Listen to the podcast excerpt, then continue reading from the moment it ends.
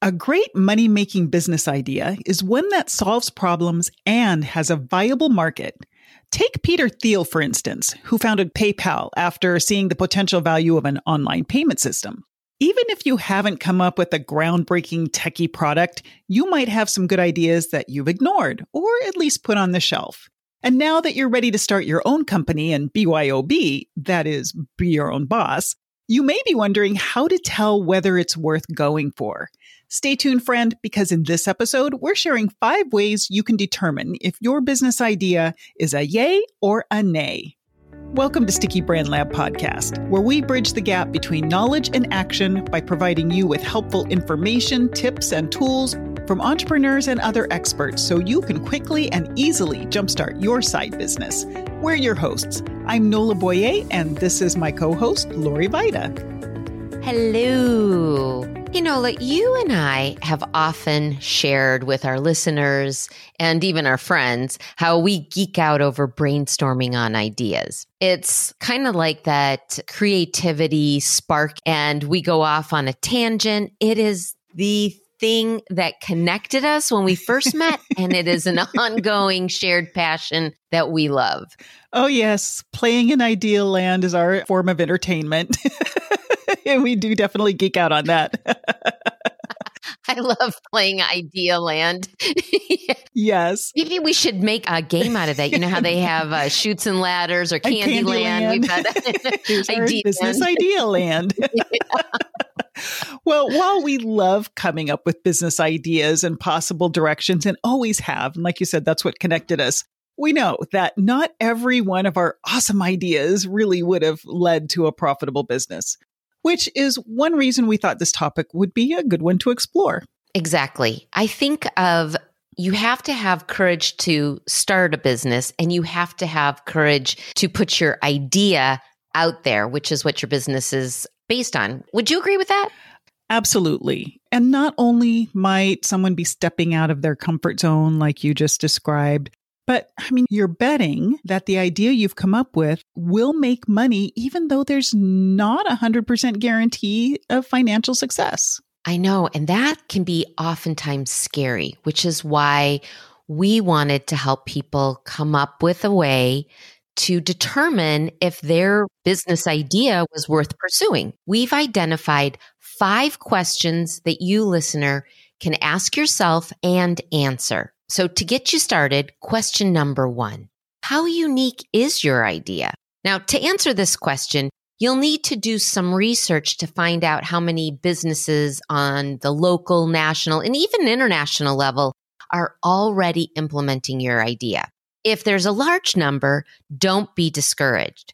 You want to identify how your idea will be different to your valued customers from your competition. So here to help you, you could look at ads your competition is running. Pay particular attention to the messaging that they're using in those ads. Yes, and what you're listening for is trying to figure out who exactly are they talking to? Can you identify their target customer?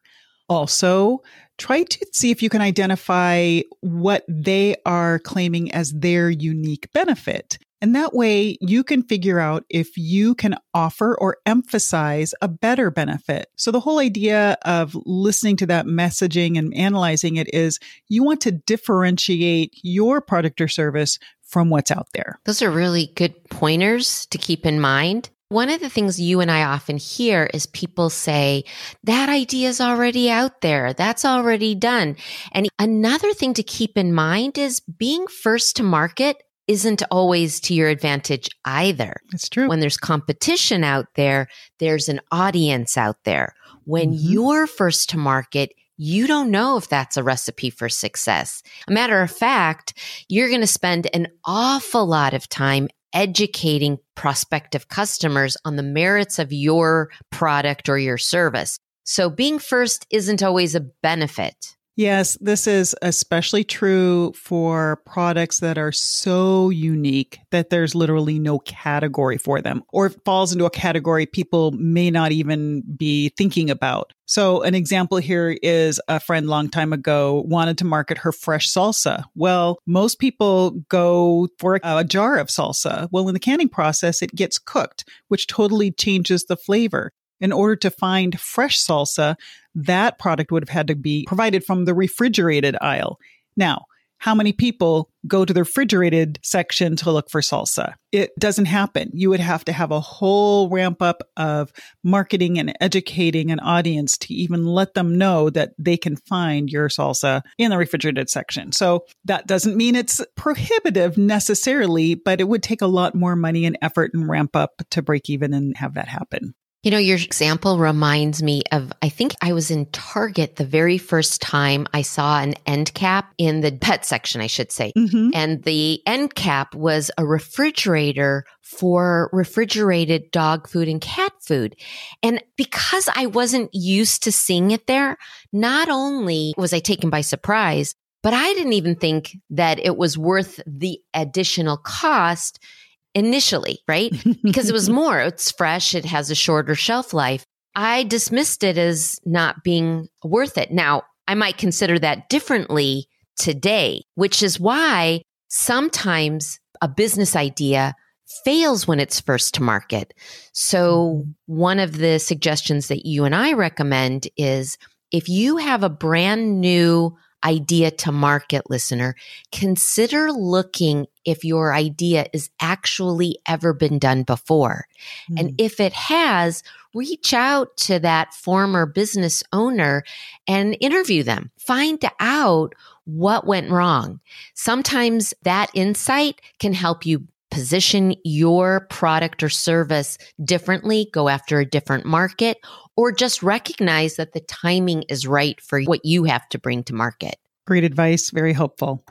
The second question to ask yourself is what is your product or service's potential impact? In other words, how much of a pain point is your market experiencing and how motivated will potential customers be to solve it using your product or service? One way to answer this question is to test your idea within your target market. Now, this is referred to as pilot testing, and you can do this by creating a minimum viable product, also known as an MVP, and recruiting family or friends and colleagues, or at least a handful of people who resemble your target market, and have them use your product in exchange for their honest feedback. Now, positive feedback will give you quotes that you can use as testimonials on your website, not to mention giving you talking points for selling. And the negative feedback will help you refine your idea before it goes any farther in the marketplace. This exercise is also known as finding product market fit, giving you a chance to test your idea on a small scale to gauge whether your product or service has a strong enough hook or a strong enough demand for it to be successful on a larger scale. One of the reasons you want to pilot with people that you know is it's almost like a soft landing, right? They're respectful of your feelings. They know how hard you've been working. They can give you real feedback, but it comes in kind of a softer delivery, if you will. You can do a second round of piloting based off any changes that you make to what the first group gave you in feedback it doesn't necessarily have to be that way. But if you do a second pilot, you can then ask your friends and family for somebody that you don't know as well. So a little softer, not as harsh as a brand new person who doesn't know you or the product at all, but gives you a chance to test it out with people who would be less familiar with you and more likely to be more direct in their feedback. Just an idea. Yep. Good advice. Question number three Why are you uniquely qualified to make this idea a reality? Now, one of the things that often comes up is that you have to be a subject matter expert, and you don't. The question is designed to help you consider why you're the right person to start this particular business. And your answer can come in a variety of ways. It could be things like your education or that you have direct personal or professional experience, knowledge, or even relevant criteria that makes you a subject matter expert, if you will. Many successful business owners were inspired to start their business as a result of going through a challenge. And you'll often hear people say that I couldn't find something to help me with my diet concerns, or I couldn't find something for my child. And that couldn't is what launched mm-hmm. them to eliminate that problem for other people. So don't underestimate your perspective as you go through your list of qualifications. Instead, focus on the top two or three that give you a distinct understanding, a depth of knowledge, or a breadth of experience.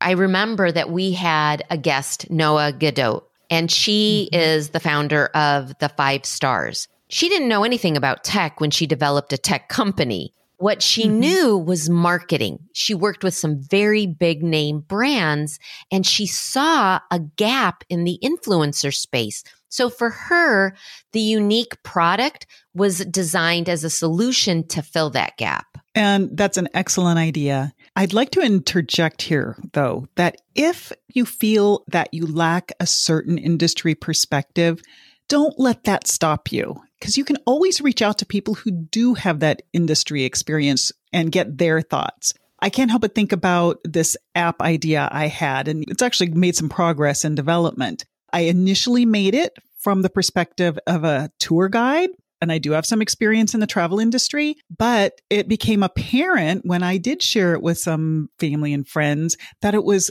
very applicable to fitness instructors, yoga instructors, and things like hmm. that. Well, I have absolutely no experience in the fitness or yoga industry at all.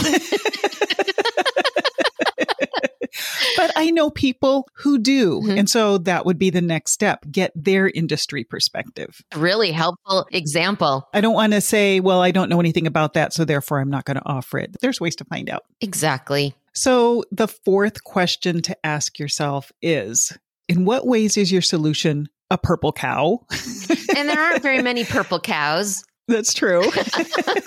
if you saw one, you would be pretty startled. Yeah. And that's the idea. Your business idea may be unique, but from a marketing standpoint, a marketing perspective, your product or service needs to stand out from the crowd like a purple cow. This concept of standing out like a purple cow comes from best-selling author Seth Godin. The idea is to position your product or service in a way that would make it seem so phenomenal, so remarkable that people would think it was a limited edition. The word remarkable itself is perfect in this context because it means worthy of attention. If you can't make a remarkable version of what you're offering, reconsider your business idea. Purple cows stand out. And if you can't at least make it sound different or seem different, nobody will know your solution even exists to buy it. I love this idea because our previous questions, you know, one, two, and three kind of lended themselves to interviewing people or doing research. And you can collect feedback and that feedback, even if you weren't aware of how it's a purple cow, other people are going to give you that input. So don't overlook what your test audience or your research is showing you because that can be really, really helpful. Very good. Our final question, question number five How likely are you to be able to turn your idea into a business? Now, it's not by accident that we made this question number five, because here the successful business owner knows their target audience and their niche in the marketplace. They know whether people will purchase their product and service and they understand what qualifies them to bring that solution to market. So here, the last step is all about execution. And this is where your idea becomes a reality. Now, knowing that, you also need to be aware that there are a number of things that can get in the way of execution. Things like startup costs or ongoing operational costs time commitments. This might not be the right time for you because of responsibilities that you have with your employer or with your family, your friends, even your health, not to mention your own personal downtime. Another thing that can get in the way is the competency needs and whether you have to hire someone to fulfill the duties and responsibilities that you're not very good at. So if you have to hire people, that requires a certain amount of income or a certain salary, and you might not have that readily available for you customer base. If it's too small or even too big, both can work to your detriment and competition size. As we mentioned earlier, too big, too little, trying to go after the same market, the same market niche, mm-hmm. the same market audience without understanding what you bring to the table, that can get in the way. And timeline. As we mentioned earlier, some businesses fail because they're too far ahead of where people are in being ready to purchase the product or service. So knowing your timeline or knowing if it's a good time in the market can really have an impact. And I'd like to add one more obstacle that can get in the way of execution, and that is lack of courage. Oh, yeah. It really takes courage to step out of your comfort zone, whether that's trying something that you've never done or it's selling to people you've never met or it's having conversations with people and just trying to beat back that inner critic that tells you, who do I think I am? All of those things, those are perfectly normal. And it's going beyond those and being courageous that can make the difference between you executing or keeping it on the shelf. I love that. That is so important. Thank you for bringing that up. My pleasure. You know, listener, launching a new business is hard work, but it can also be so rewarding just go into it with your eyes wide open because launching your idea will take over your life, particularly in the beginning when you're learning the specifics of your own business. There's a learning curve there. So go into it fully aware or as aware as possible. I do believe some ignorance is definitely bliss when you're diving in to anything brand new. That is so true. So take advantage of that as well. And but this is why we're not advising you to focus on starting a business that strictly offers you the highest financial reward. Really, we want to advise you to start one that will allow you to live the lifestyle you desire. And remember, starting a business comes with its own set of challenges. So take time to determine if the risks as well as the rewards are right for you. Just don't let your analysis become your paralysis. Also, listener, be sure to stick around to the very end of our podcast for a fun little surprise we've included. If you found the information we've shared here today helpful and want more tips, tools, and inspiration delivered to your inbox, Sign up for news you can use at stickybrandlab.com. Be sure to come back next Tuesday and every Tuesday for another informative, inspiring, and motivating episode. And remember, actions create results. So tap into your desire to create a business and brand you love by taking 1% action every day. Small steps, big effects. You might have some good ideas that you have ignored. Did I say that right? you would ignored. You would ignore it. you can do a take two on that line. I'll take a take two on that line.